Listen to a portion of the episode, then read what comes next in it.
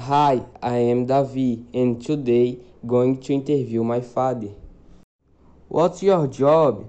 I work in the Public Defender of the State of Bahia as a public defender. What do you have to do?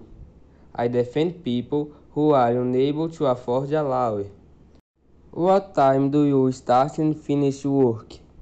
On average, 8 hours a day. Do you like your job?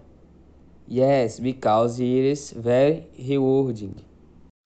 Is there anything you don't like? Why? Yes, of injustice. Do you have a vacation? Has a good duration? Yes, holidays last long enough for a good rest. If you could have a different job, what would you do? History teacher.